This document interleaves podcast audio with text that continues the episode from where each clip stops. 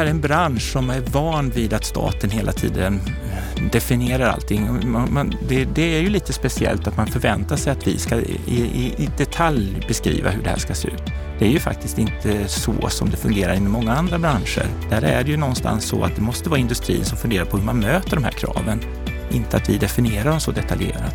Så att ja, vi, vi, vi trycker ju sektorn lite i det här, och det är en ovan sektor för att få mer, liksom, mer, mer spelrum. Ja, han vill ge branschen mer spelrum. Han vill att alla aktörer ska ta ett större ansvar för sin del i byggandet. Han menar att alla ropar på att staten ska reglera, vilket byggbranschen är rätt ensam om. Istället vill han se att alla ser sin roll istället för att staten ska detaljstyra. Varmt välkommen till Bopolpodden, där vi den här veckan möter Boverkets generaldirektör Anders Sjelvgren. Han blir ju en del ifrågasatt för möjligheternas byggregler, men han är trygg i varför han agerar som han gör. Det här är ett samtal som förutom byggregler även hanterar det här med bostadskrisen. Hur långvarig kan den bli egentligen? Och när det gäller att hjälpa alla att få en bostad, så vill han se en tydligare social bostadspolitik. Han vill se riktade lösningar. Den generella bostadspolitiken är död. Varmt välkommen till ett intressant, intensivt samtal med Boverkets generaldirektör. Ett samtal som kommenteras av Kent Persson i slutet. Jag heter Anna Bellman. Det finns mycket att ta tag i, sa han till pressen inför sitt tillträde som Boverkets nya generaldirektör första juli tjugosjutton. Och som exempel nämnde han reformeringen av byggreglerna liksom effektiv digitalisering. Men det är ingen enmansshow. Ska vi få bukt med de stora utmaningar vi har framför oss, så krävs ett gediget teamwork. Fast det är bara roligt. Hur han känner idag, ja, det ska vi ta reda på nu. Så därför säger jag varmt välkommen till Bopolpodden, Anders Sjelvgren. Tack så mycket. Vad är din sinnesstämning idag?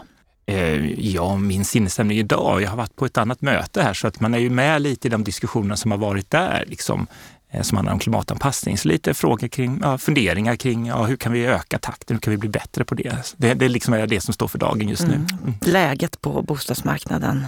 Ja, den finns ju alltid med ja. nu, kan man ju säga. Jag förstår eh, det, vi ska ju nämna den också. Ja, den, den ligger ju, den har vi ju varit oroade för, kan vi säga, ett halvår eller lite mer, liksom, när man började se den här utvecklingen. Att det, och konsekvenserna för, ja, det får ju stora konsekvenser när vi får de här stora svängningarna. Hur orolig är du?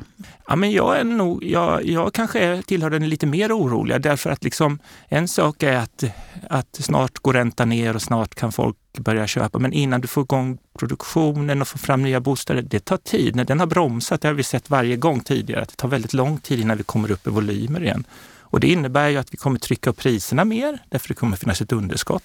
Och det kommer innebära stora konsekvenser för samhället i stort. Plus att det kommer bli svårare att få tag, speciellt i storstadsregioner kanske, där det kommer vara ett driv. Sen är de expansiva kommunerna som finns. Så, att, så jag är, alltså byggande är ingen, det, det, är ingen det, det tar tid att bygga upp när det har fallit. Och vad är Boverkets ansvar i detta? Ja, vi har ju flera ansvarsområden. Ett, ett handlar ju liksom om hur kan vi... Vi kommer kanske komma in på det, hur kan vi förenkla regelverk och sånt som kan förbättra förutsättningarna. Men sen är det också att som kunskapsmyndighet, regeringen, se vad skulle man kunna göra, vad finns det för, vad finns det för någonting man kan skruva på. Det är ju någonting som vi ofta jobb, liksom försöker se hur vi kan jobba med för att stödja regeringen i att försöka mildra effekten av det. Du, Anders, du har ju varit generaldirektör i sex och ett halvt år. Innan dess så var du avdelningschef för Boverket sedan tjugotolv. Vad är det, vad är det bästa med att jobba där, skulle du? Jag, jag, jag tycker de här frågorna är fantastiskt roliga. Samhällsbyggansfrågorna är ju jätteroliga. De har så stor betydelse för samhällsutveckling, så att det är frågorna jag tycker är jättekul. Utmaningarna? Ja, ja även utmaningarna, absolut. Jag Vilka är de största utmaningarna, skulle du säga, i, i ditt arbete som generaldirektör för en sån här pass stor myndighet? Ja, ja, men utmaningen är väl liksom att Att försöka hänga med i de snabba svängarna som vi har ändå i samhället. Och hur ska vi liksom se på dem? Hur ska vi kunna vara effektiva och, och möta det som händer? Alltså det, det är väldigt snabba svängar. Sen jag började tjugosjutton har vi haft ett antal kriser. De går dugga lite tätt liksom. Och det innebär ju att vi som myndighet måste ju också förhålla oss till det. De här snabba kasten, vända, titta på vad är det nu som händer och vad kan vi göra åt det då? Klarar ni av det? Kan ni vara tillräckligt snabba i svängningarna? Jag tycker att vi har utvecklat oss, men man kan alltid bli bättre. Men vi jobbar hela tiden med hur kan vi, bli, hur kan vi utveckla oss så att vi har den här möjligheten att hänga med i den snabba förändringen i samhället. Och vad är det ni behöver bli bättre på? Ja, det är väl att tidigt hitta signalerna och tidigt göra en bra analys av vad det betyder. Och liksom så att vi är i fas när politiken sen börjar fråga efter åtgärder, men då har vi börjat titta på det. Det tar ju lite tid att faktiskt komma fram med idéerna, så att vi behöver ju vara väldigt tidiga i förståelsen för vad som händer. Och om vi då tittar på, på detta med byggande, så är ju det den stora frågan just nu, det vi nämner mm. i princip i varje poddavsnitt mm. här i Bopolpodden, mm. att det byggs alldeles för lite. Mm. Vi har ett stort mm. behov mm. på sextiosjutusen trehundra bostäder som ni har kommit fram till, men i höstas så trodde ni på nitton tusen femhundra byggstarter mm. under det här året tjugohundratjugofyra. Mm. Det var i oktober. Vad mm. tror ni idag? Ja, vi ser ju egentligen inte eh, några förbättringar i, på kort sikt. Eh, det är många som pratar om förbättringar, men det är fortfarande så att vi har ju ett helt annat ränteläge och vi har ökade kostnader för byggandet. Så att, så att det är ju lite perfekt storm, och det är inte så... Alltså nu pratar man om att det kan komma räntesänkningar till sommaren, men det är klart att det kommer ta tid. Många kanske... Om jag ser, alltså vi, vi, vi färdigställer väldigt mycket bostäder fortfarande, men det finns ju inte riktigt en efterfrågan nu heller, så det, det tomställs en hel del, och det innebär ju att innan det där har rättat till sig börjar man att sätta igång nya projekt. Så att det, det är långa steg från det att det börjar vända tills det kommer börja synas, skulle jag säga. Och, och vi, kommer på, vi har ju problem med kostnadsnivån, alltså, och möjligheten att efterfråga. Och det gör ju liksom att, och vi, vi tappade rätt mycket när inflationen steg, och ibland tror jag man blandar ihop när inflationen sjunker, så tänker man att vi går tillbaka hur det var innan, men det gör vi ju faktiskt inte. Vi har ju, vi har ju bara att den har slutat att öka. Och det innebär ju att vi har ju en annan kostnadsbild idag eh, som vi måste först liksom anpassa oss till. Och det är frågan om marknaden har anpassat sig tillräckligt än. Det är nog en hel del kvar innan vi kan se en förändring. När vi pratar om, om antalet byggstarter, nitton tusen femhundra, då är det ju faktiskt startbesked mm. vi, vi är inne på. Det här är ju lite svårt att, att hålla isär. Det är mm. inte spadar i backen. Va, va, vad tror ni då när det gäller antalet liksom påbörjade verkliga bo, bostäder? Ja, det, det är ju det som är det svåra i det här prognos. Att, att en sak, du kan från det att du har fått startbeskedet kan du vänta väldigt länge med att du sätter igång, och du kan också starta det i etapper. Och det innebär ju att det är väldigt, när det blir de här snabba svängningarna, det är svårt att veta. Det enda vi kan säga är att ja, det, det är liksom någon, det är något högre värde. Det kan ju alltså bli betydligt lägre också. Så att, så att det, det, det enda vi kan säga är att det är stor osäkerhet i siffrorna.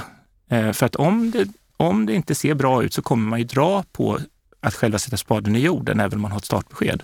Så att... I höstas så fick ju ni ett uppdrag av regeringen att förbättra just prognoser mm. och scenarier för byggande. Mm. Och det här ska redovisas första mars. Just det. Och det är alltså efter att det här programmet spelas in, men det är efter, eller före då, eh, efter att, att, att jag har sänts. Mm. Va, vad vad um, kommer ni att komma fram till där? Ja, men det vi, det vi har gjort är att titta på att Är, är vad finns det för, vad finns det för möjligheter att förbättra? En sak är att vi har rätt dålig data, och det gör ju att vi bygger väldigt mycket på S C B:s data, och det finns stora brister i den datan, och det gör ju att liksom det är svårt att göra något. Men det vi har sett är ju att vi kan bygga andra sätt, andra modeller som kanske är eh, mer transparenta eh, som, som, som vi ska använda. Så vi kommer jobba med att försöka utveckla, hitta nya sätt att mäta det på, och, och också hitta nya sätt att kalibrera dem på, för att just fånga upp de här snabb, när det blir de här svängningarna. Försöka hitta, hitta delar i den här som, som, som kan beskriva det. Men det vi också kan se är ju att flera prognosmakare jobbar ju med expertbedömningar när det är de här snabba svängningarna. De här modellerna har svårt att hantera det, och det kommer vi ju fortsätta att behöva göra. Men framförallt är det ju att, att hitta sätt att analysera när det svänger väldigt kraftigt. En annan sak är ju att vi också börjar göra scenarier. Både Riksbanken och Energimyndigheten har ett behov av att vi ger längre underlag. Inte bara så pass kort som vi gör, utan även göra lite längre. Och det kommer vi titta på hur vi ska kunna göra det. För att kunna stödja även andra myndigheter i sina analyser då. Kommer ni att bli mer precisa i era ja, analyser och era prognoser? Ja, det tror jag. Jag tycker vi har hyfsat träffsäkerhet. Den stora osäkerheten är när det blir de här snabba svängningarna, och det har ju egentligen alla prognosmakare. Tittar man på dem så visar vi. Men vi, vi tror att vi kan skärpa dem genom att, att, att försöka hitta de saker som påverkar just när det blir de här svängningarna, och försöka hitta det. Och sen så också jobba med statistikunderlaget tillsammans med S C B. Att förbättra det då. Och om, om vi då tittar på det här behovet som vi har av bostäder, så ser ju era egna siffror ut på det sättet att fram till tjugotrettio mm. så behöver vi alltså sextiosjutusen trehundra bostäder mm. per år för att komma mm. i fas med det här låga bostadsbyggandet mm. och behovet. Mm. Hur allvarligt är det att vi då inte bygger idag? Ja, men jag tycker det är allvarligt, för det som händer är ju när vi får det här större och större underskottet. Dels är det alltid de svagaste på bostadsmarknaden som, har, som, som kommer sämst ut i det. Det vill säga det är unga studenter som ska komma in på bostadsmarknaden. Det är också de låga inkomster som liksom har svårast att kunna... För vad som händer är ju när vi, det finns färre bostäder och, och efter, som, som efterfrågas, så stiger priserna på något vis. Och det gör ju att det blir svårare för, för dem att komma in på den här bostadsmarknaden. Så därför är det allvarligt när vi ligger och bygger upp de här underskotten, så driver vi ju prisutvecklingen också. Och hur tror du att den kommer att fortsätta att drivas och utvecklas, priserna? Ja, alltså när vi väl kommer att hitta någon slags balans mellan inkomstutvecklingen och, och ränteläget, så kommer det ju dra iväg. Och det kan ju också vara så att vi...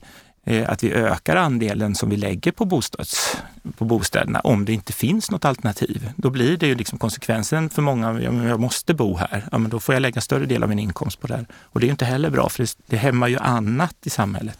Och det förstärker klyftorna? Ja, det gör det.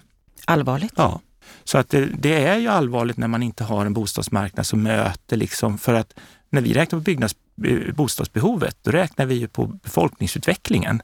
Så det är ju liksom inte där, där och det bygger på S C B-statistik förstås, hur, hur, hur utvecklingen av vår befolkning ser ut. Men om vi inte ska bo som vi gör idag, så, så kommer det bli ett problem liksom. Vi har ju historiskt sett hur, hur, hur just bostadspriserna har ökat lavinartat, hur positivt det har varit för de som har ägt ett boende, mm. men inte för de som inte har gjort mm. det. Och som sagt, det har ökat klyftorna. Mm. Den här krisen vi är inne i nu, mm. vad tror du vi kan hamna i? Ja, men alltså vi, vi är ju nere på samma liksom utveckling som nittiotvå egentligen, när vi fick ett tvärstånd. Man kan tänka på hur lång tid det tog innan vi fick fart på bostadsbyggandet igen. Och det är klart att då har vi en befolkningstillväxt och fler som kommer ut och behöver, för befolkningstillväxten beror ju också på att vi har grupper som kommer, fler grupper kommer ut på bostadsmarknaden, från unga som ska söka bostäder. Då kommer det ju, det kommer bli svårt för folk. Många grupper kommer se det som svårt då, om det tar tid och inte få tillbaka bostadsbyggandet. Och vad behöver man göra åt det här, tror du? Ja, det, om, om det vore enkelt så hade det varit gjort. Det jag tror är att man måste jobba med allt. Vi, vi måste liksom bli bättre på att sänka kostnaderna, det förstås. Men det, det, det kan påverka, speciellt på, på mindre expansiva orter där kanske kostnaden för att bygga är det avgörande. För vissa ställen är det markpriser och efterfrågan som gör det. Men där det faktiskt är det som sätter det, så tror jag det är jätteviktigt att komma åt det. Jag tror att, att man från att vi måste försöka att jämna ut. Byggbranschen har alltid farit upp och ner, och det är inte bra för industriell produktion till exempel. Alla som bygger upp sånt, det finns ju stora risker med det om inte man har en, en kontinuerlig liksom efterfrågan. Så jag tror att man behöver jobba också med att, att kapa egentligen både topparna och dalarna. Vi inte vara inte, så konjunkturkänslig? Nej, jag tror att man behöver jobba med verktyg för att, att liksom stabilisera den, för att då kan vi få företag som kan utveckla mer. För nu tappar vi företag och så kommer de tillbaka, och det, det är liksom ingen bra utveckling. Så det tror jag man måste försöka hitta lösningar på.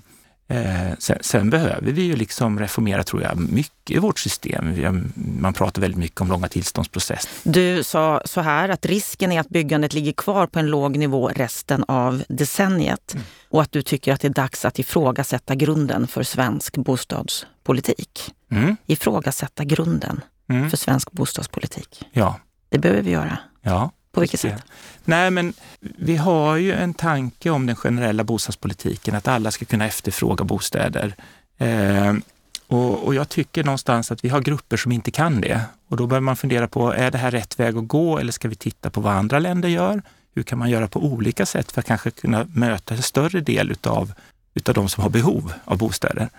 Så, och det här är ju ett skifte liksom, att börja diskutera det, men det är en jättekänslig fråga. Men jag tycker det är viktigt att vi också tittar ut runt omkring oss och ser att vi är jätteduktiga på vissa saker. Andra länder är jätteduktiga på andra saker. Och jag tror vi kan utveckla vårt samhälle om vi kombinerar dem. Och vad är det vi borde se från andra länder? Jag tycker vi behöver titta på till exempel behovsprövade bostäder för vissa grupper. Sen tror jag man ska vara väldigt försiktig med att låta det bli en stor andel, för då blir det liksom kostnad. Men ändå titta på andra lösningar, för jag tror vi kan komma åt både segregationen och de svagaste med ett mer träffsäkert stöd på det sättet.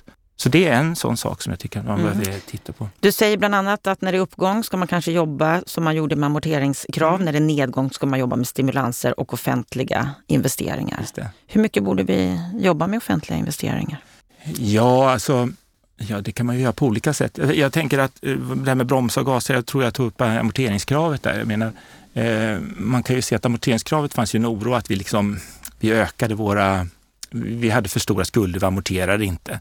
Men, och det finns ju alltid en risk mot värdena på fastigheterna. Nu har vi haft en nedgång, det har man i en lågkonjunktur.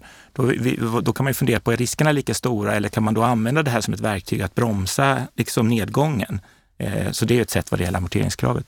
Vad det gäller offentliga investeringar så handlar det ju framförallt om allt det som det offentliga bygger. Det kan handla om skolor, bost- eller sjukhus, det kan handla om all den offentliga servicen som vi har. Hur, hur kan vi använda den eh, i en lågkonjunktur för att liksom dämpa det hela?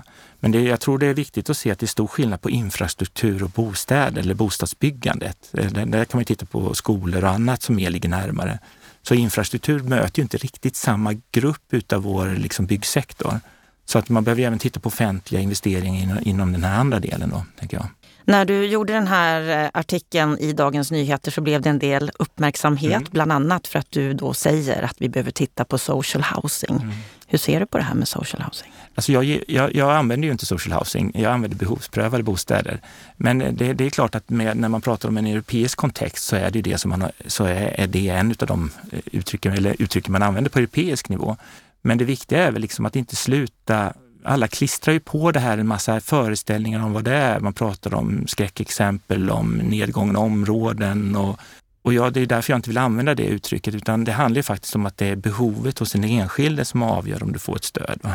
Och så hur skulle en svensk variant kunna se ut? Ja, vi har ju tittat på att det kan ju vara enskilda lägenheter. När man producerar nytt till exempel så kan det vara enskilda lägenheter som får en subvention där det som är behovsprövat. Det innebär ju att man kan också påverka...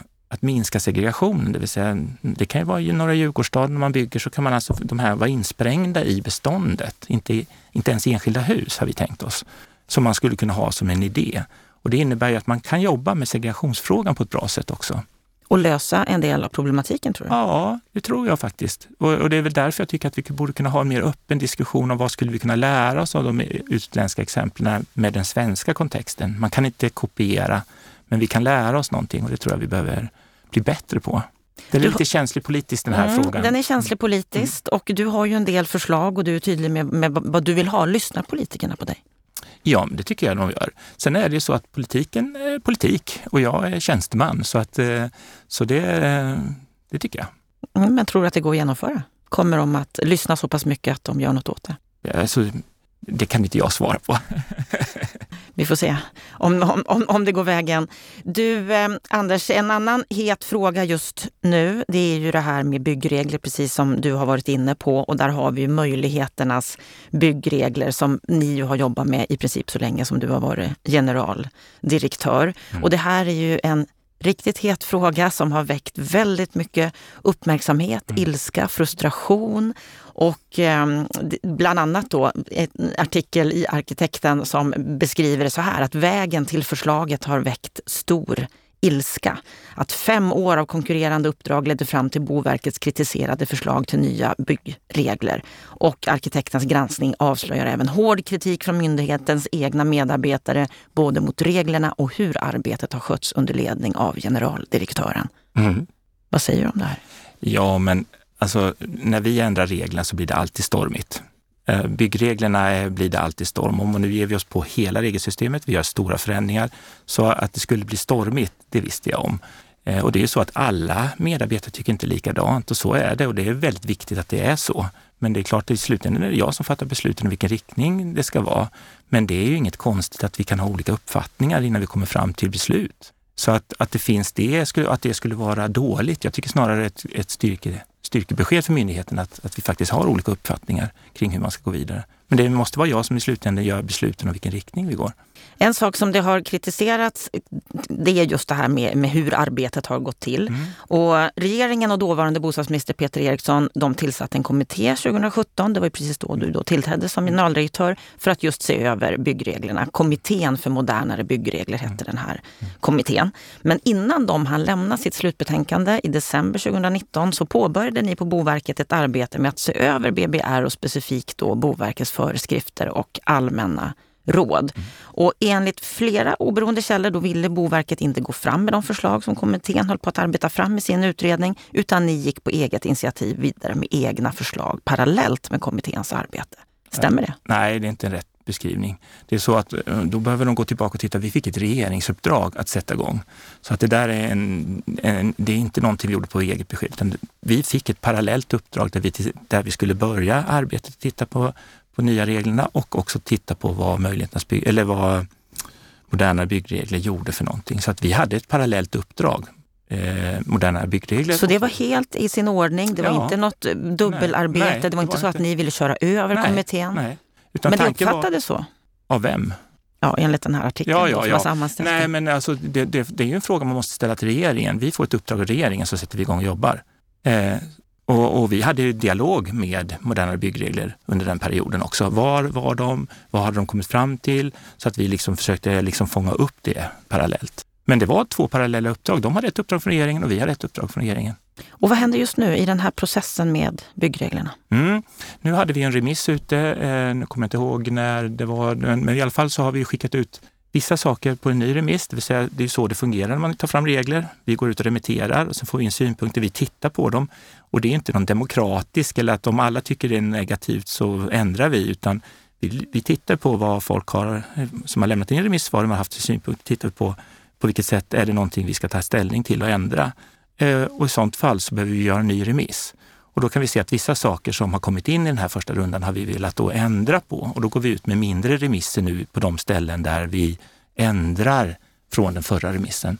Och sen är planen att det kommer gå på notifiering till sommaren och ska sen vara genomfört vid årsskiftet. Så att nu har vi en mindre remiss som behandlar vissa delar då, som är, ligger ute nu. Så att om ett år då kan det vara helt klart ja, om, i rullning? Ja, just det. Första januari är vår plan fortfarande att de nya reglerna, men sen kommer det vara en övergångsperiod förstås.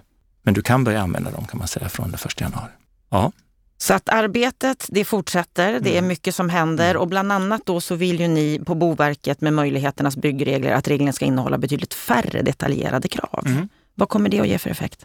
Ja, men det som händer när staten försöker definiera detaljerna, det är ju att vi styr hela branschen mot det. Och vi tror inte det är bra. Vi tror att det behöver finnas större mångfald i lösningar. Och det betyder att vi, vi tror inte att det är statens sak att definiera hur man ska lösa det, utan försöka förklara vad, vad är samhällets krav lite mer detaljerat än vad lag och förordning gör. För egentligen är det så att vi kan ju bara... Vi jobbar ju bara inom det område som lag och förordning har gett. Ibland blandar man ihop det också och tror att vi kan skriva byggregler helt fritt I, i tomrummet, utan de ligger ju faktiskt under lag och förordning. Och det är på det sättet vi kan förtydliga vad det är lag och förordning har velat. Så att lägga dem på en högre nivå, förklara vad är det som samhället vill skydda och sen så vilka lösningar man väljer, det är upp till byggherren. För här finns det också en förvirring, märker vi, där man tror att byggnadsnämnden ska godkänna lösningar, men det är byggherren som är ansvarig. Eh, och det här ser vi ju väldigt många utav remissvaren, att man blandar ihop vad gör byggnadsnämnden och vad är det byggherren är ansvarig för. Det behöver vi ju jobba en hel del med. Mm, det som står här det är att systemet baseras fortfarande på funktionskrav. Mm. Det vill säga att Boverket bestämmer vilken funktion som ska uppnås. Mm. Men att precis som du säger, det är byggaren som mm. ska bestämma huret. Mm. Just det. Men det är svårt att förstå. Ja, men vi är ju, det här är en bransch som är van vid att staten hela tiden definierar allting. Man, man, det, det är ju lite speciellt att man förväntar sig att vi ska i, i, i detalj beskriva hur det här ska se ut. Det är ju faktiskt inte så som det fungerar inom många andra branscher. Där är det ju någonstans så att det måste vara industrin som funderar på hur man möter de här kraven. Inte att vi definierar dem så detaljerat. Så att ja, vi, vi, vi trycker ju sektorn lite i det här och det är en ovan sektor för att få mer liksom... Eh, Mer, mer spelrum. Men är de mogna för det då? Alltså det tror jag. Absolut tror jag det. Eh, sen är det ju så när man gör förändringar så blir det alltid mycket oro. Eh, och det är väl bara att lugnt och stilla. Det är ju inte så att det, vi tappar bort all kunskap vi har haft innan. Ibland låter det så som att om inte vi säger att det ska vara på ett visst sätt så har den kunskapen försvunnit. Men det har den faktiskt inte. Så att jag tror ju att man överdriver lite liksom... Eh, förändringens konsekvenser på det sättet. Men vi skapar större förutsättningar för att hitta nya lösningar. Men jag skulle vilja kolla med dig mm. några av de reaktioner som mm. har kommit fram på de här nya möjligheternas byggregler bland annat. Mm. Så sades det så här av Ann-Sofie Eriksson på S K R att nya byggregler kan gynna organiserad brottslighet. Att utan tydliga regler att luta sig mot så finns en överhängande risk att den kommunala handläggaren blir mycket utsatt i sin yrkesroll. Ja, det här är lite spännande då, för det kan man ju fundera på vad det är egentligen byggnadsnämnden ska göra eller handläggaren. Handläggaren ska ju bedöma om byggherren har förmågan att uppfylla samhällskraven. Eh, och det är ju inte egentligen huruvida han, vilka lösningar han har gjort. Så den frågan finns ju hela tiden.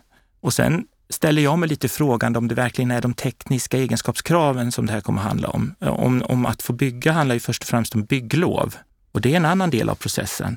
Eh, där det kanske är mer troligt att man, man, att man utövar påtryckning på tjänstemän än man, man, man gör när man pratar om konstruktionsreglerna eller ventilations... Alltså, det här är väldigt detaljerade frågor som är väldigt tekniska. Eh, men... men eh, Den bygger någonstans på att det är de detaljkraven som avgör om kommun, kommunala tjänstemannen ska bedöma eh, eh, byggherren. Men det är ju byggherrens förmåga att uppfylla de tekniska egenskapskraven som kommunen ska titta på. Och det är ju ingen skillnad mot idag. Det är precis det de ska göra idag också. Det hon säger här i artikeln är att det finns stora pengar att tjäna på fusk och brottslighet inom byggbranschen, och samtidigt som ni då föreslår nya byggregler som är så vaga att de riskerar att göra kontrollprocessen ännu mer sårbar för brottsliga handlingar. Ja. Finns det ingen fog för den kritiken? Nej, jag, jag kan se det lite tveksamt. Alltså det är ju så att det finns en kontrollplan som kommunen fastställer. Där kan man lägga fast vilka kontrollpunkter det, som ska göras. Men det är fortfarande så att man ska inte glömma att det har varit så hela tiden att det är byggherren som bygger som är ansvarig för att, för att man uppfyller de tekniska egenskaperna. Det är inte kommunen. Eh, sen har vi en tillsynsprocess som kan komma efteråt och den här kontrollprocessen. Och där har man ju verktygen med kontrollplanen som man kan använda för att peka på vilka punkter det är viktigt att liksom kontrollera. Men man ska inte ge sig in i detaljerna i lösningarna. Och här är man fortfarande och pratar om att man ska, kommunen ska vara inblandad i lösningarna. Eh, så att jag tycker att det här ligger i samma linje som vi har sett i det här att man blandar vad är kommunens roll kontra byggherren. Här finns det en stor oreda lite hur, hur, hur rollfördelningen ser ut. Mm, tydlighet kring roller helt enkelt. Ja, och det tror vi att vi kommer behöva jobba med en hel del när vi sjösätter reglerna att förklara den här rollfördelningen. En annan kritik som har kommit fram det är att Boverkets nya byggregler inte är klimatsmarta. Och där har fastighetsägarnas Rickard Silverfur ifrågasatt just era byggregler utifrån ett klimatperspektiv.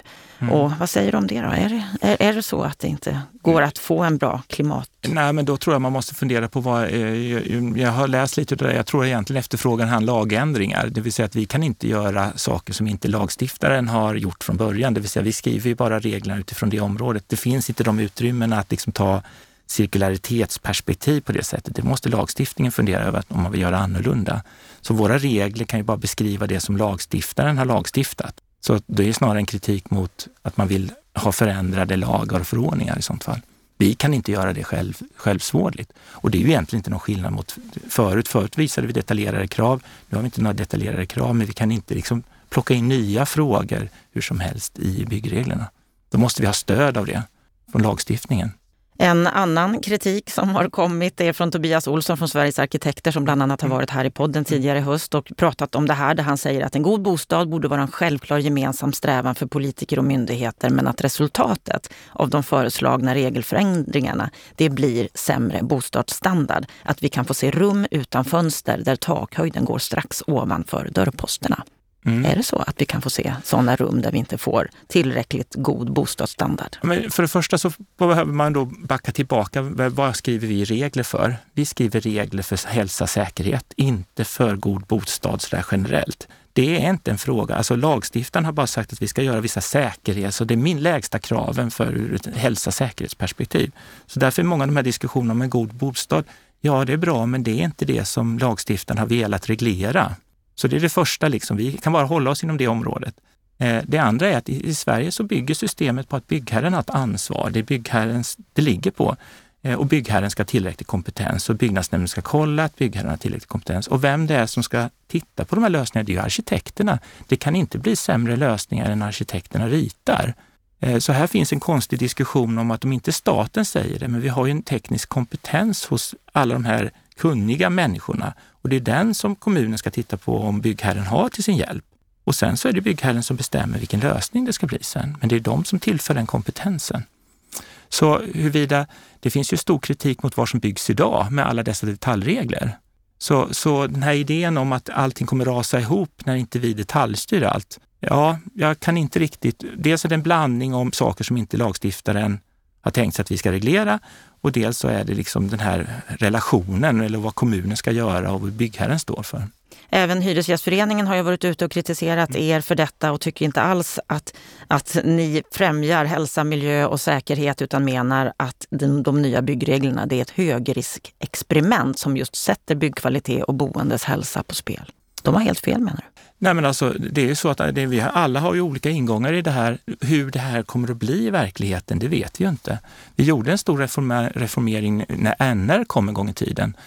Och sen var vi kanske lite snabba att ändra det, men, men vi har ju tidigare tagit bort väldigt mycket regler, och det är ju inte så att den här branschen ändrar sig supersnabbt bara för att vi ändrar reglerna. Det är en rätt konservativ bransch. Jag är inte speciellt orolig, utan vi kan följa det här och se hur det här kommer tas emot och jobba med de verktygen som är tänkt att använda. För jag vill mena att så som systemet var tänkt nittiofyra när det sjösättes, det är så vi försöker få det till nu. Så det vi har gjort fram till nu är inte använt systemet egentligen som det är tänkt. Så, varför har vi inte gjort det? Ja, därför att vi har detalj, detaljstyrt så mycket så att det har påverkat hur de olika har agerat. Att de här rollfördelningen, vem som är ansvarig för vad, vad kommunen ska göra och vad det är byggherren är ansvarig för och hur den här relationen ser ut. Det har inte blivit tydligt i med det. Och men det kommer att bli tydligt nu, menar du? Det menar vi, ja. Att det kommer bli tydligt. Man kan inte, man kan inte på det sättet blanda in detaljkraven när man ska titta på byggherren är kompetent eller inte. För det är faktiskt det de ska kolla. De måste faktiskt titta på byggherren om man tycker de har den. Man kan inte gå in och titta på detaljerna och säga att ni följer inte den här detaljen i B B R. Vilket har varit det som man har gjort. Och det, det innebär att nu måste man istället göra så som det är tänkt. Sen kommer... om det kommer fungera eller inte. Vi har ju pekat både i vår rapport och så att vi tycker att man behöver se över kontroll- och tillsynssystemet. Men det löser man inte med detaljerade regler.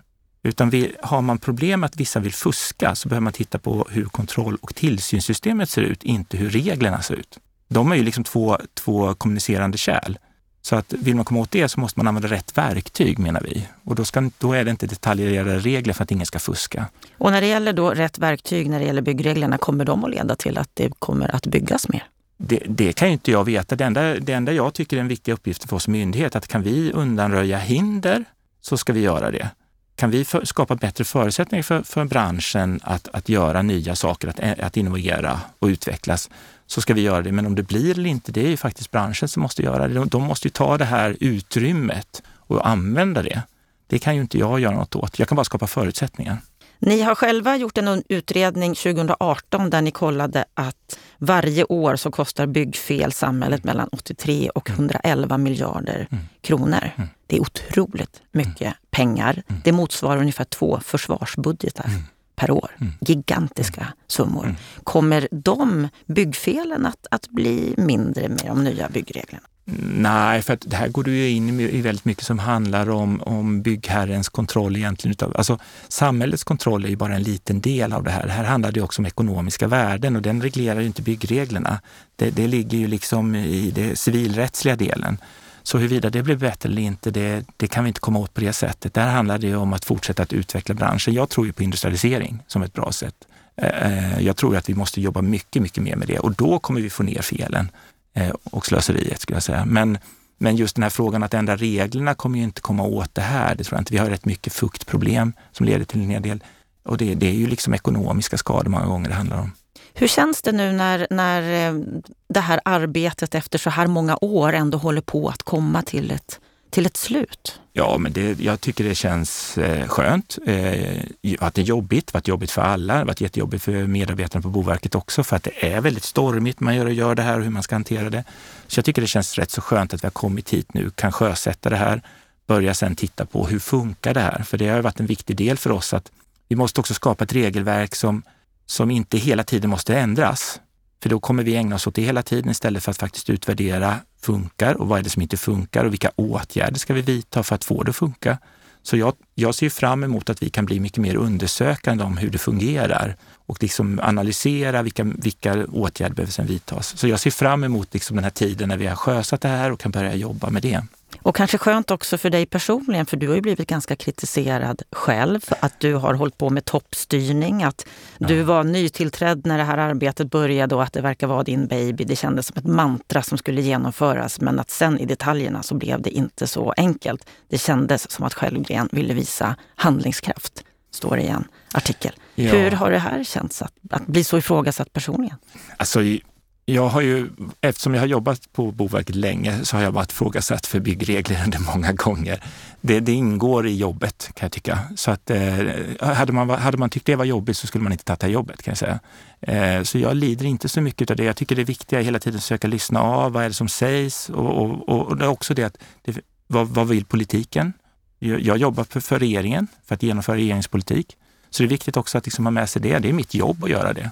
Och den med toppstyrning inte, jag, jag är generaldirektör för en myndighet, den, den, den styrs från, från mig tal. Så att det, där, det är jag som måste fatta vissa av de här besluten, så att det ingår i jobbet. Eh, även om det ibland kan uppfattas besvärande. Så du kommer fortsätta att driva arbetet åt regeringen för att vi ska få bättre byggregler och mer byggande? Absolut, det är mitt uppdrag. Och vad är det vi kan förvänta oss framåt? Ja, vad kan vi förvänta oss framåt? Jag tror att vi kommer se... Vi kommer behöva se över andra delar av våra processer. Jag tror att vi kommer behöva titta över hur kan vi...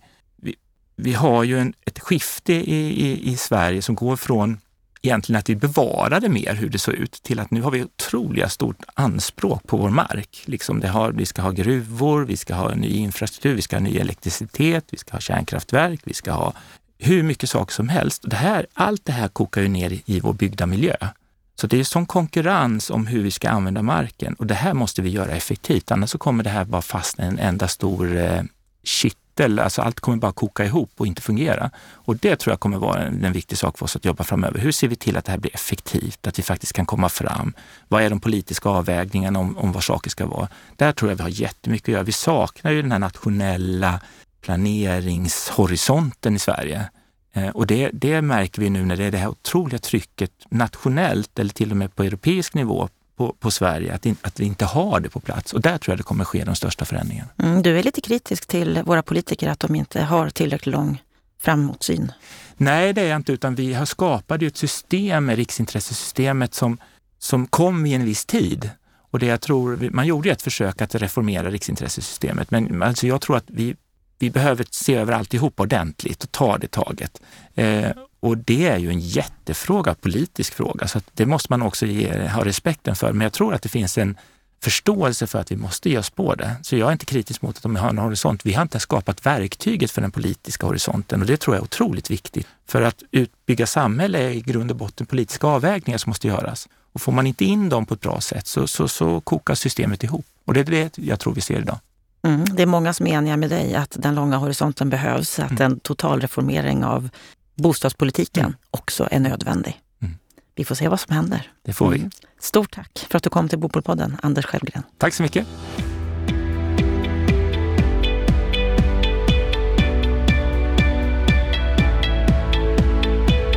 Ja, då har vi hört samtalet med Boverkets generaldirektör Anders Sjelvgren. Kent Persson, vad säger du om det här samtalet? Det första som slår en när man lyssnar på, på den här intervjun och samtalet är ju eh, hans stora engagemang och kunskap. Han har varit generaldirektör länge.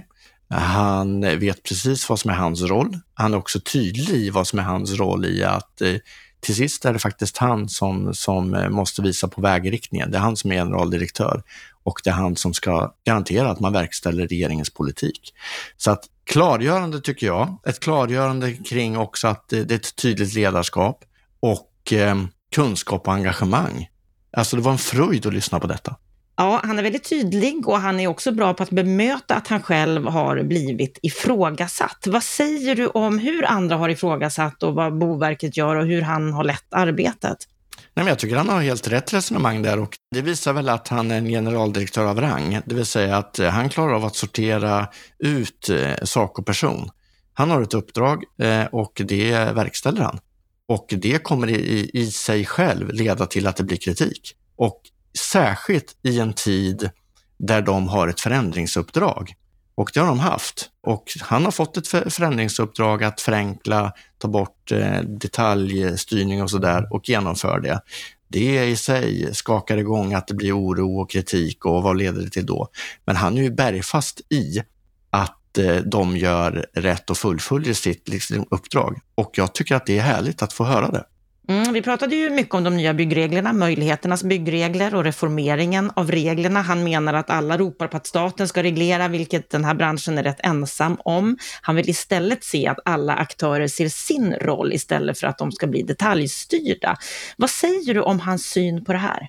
Ja, det här är ju liksom det, det intressanta i den bostadspolitiska debatten. Att å ena sidan eh, så vrålas det på att eh, regelförenklingar, ta bort, ta bort, ta bort, ta bort.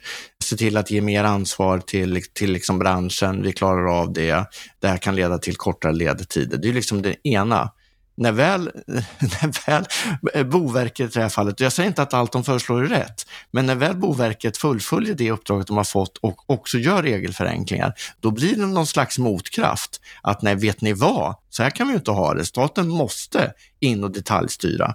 Och jag tror att det är fel, och jag tycker att hans resonemang i att bena upp varför det är fel också är välgörande, för att han pekar ju också då på de olika aktörernas ansvarsområde. Vad är det som är statens ansvar? Byggherren har ett väldigt stort ansvar, och kommunerna har ett ansvar i att följa upp, stötta, underlätta för byggherren att kunna genomföra sina projekt, men att kunna leva upp till det som är intentionerna i lagstiftningen. Det här programmet borde många lyssna på, för att han skapar med all enkelhet en tydlighet och skapar förståelse för hur systemet är tänkt att fungera. Mm, just detta med att byggbranschen är ensam om att staten ska reglera. Vad tror du, är branschen mogen för att ta ett större ansvar här? Ja, det, det tycker jag. Och en av de frågor som dök upp är ju liksom eh, arkitekternas ansvar, där det också från arkitektshåll generellt har varit en stor oro kring att regelförenklingar skulle leda till sämre bostäder. Eh, Anders är ju väldigt tydlig i, i att det borde nästan bli tvärtom, att, så att säga, arkitekternas ansvar här blir större. Att ligga byggherren nära och att faktiskt ta, ta fram eh, bra bostäder med bra kvalitet. Och sen är ju Anders tydlig i att alltså, vad, vad är det som är uppdraget? Vad är det som är en bra bostad? Eh, ja, det ska inte staten reglera. Det är inte det som är uppdraget. Så att det är också klargörande. Ja, förutom det här med byggreglerna och branschens ansvar så pratade vi en del om bostadskrisen som han tror kan hålla i en bra bit fram. Vad säger du om hans syn här?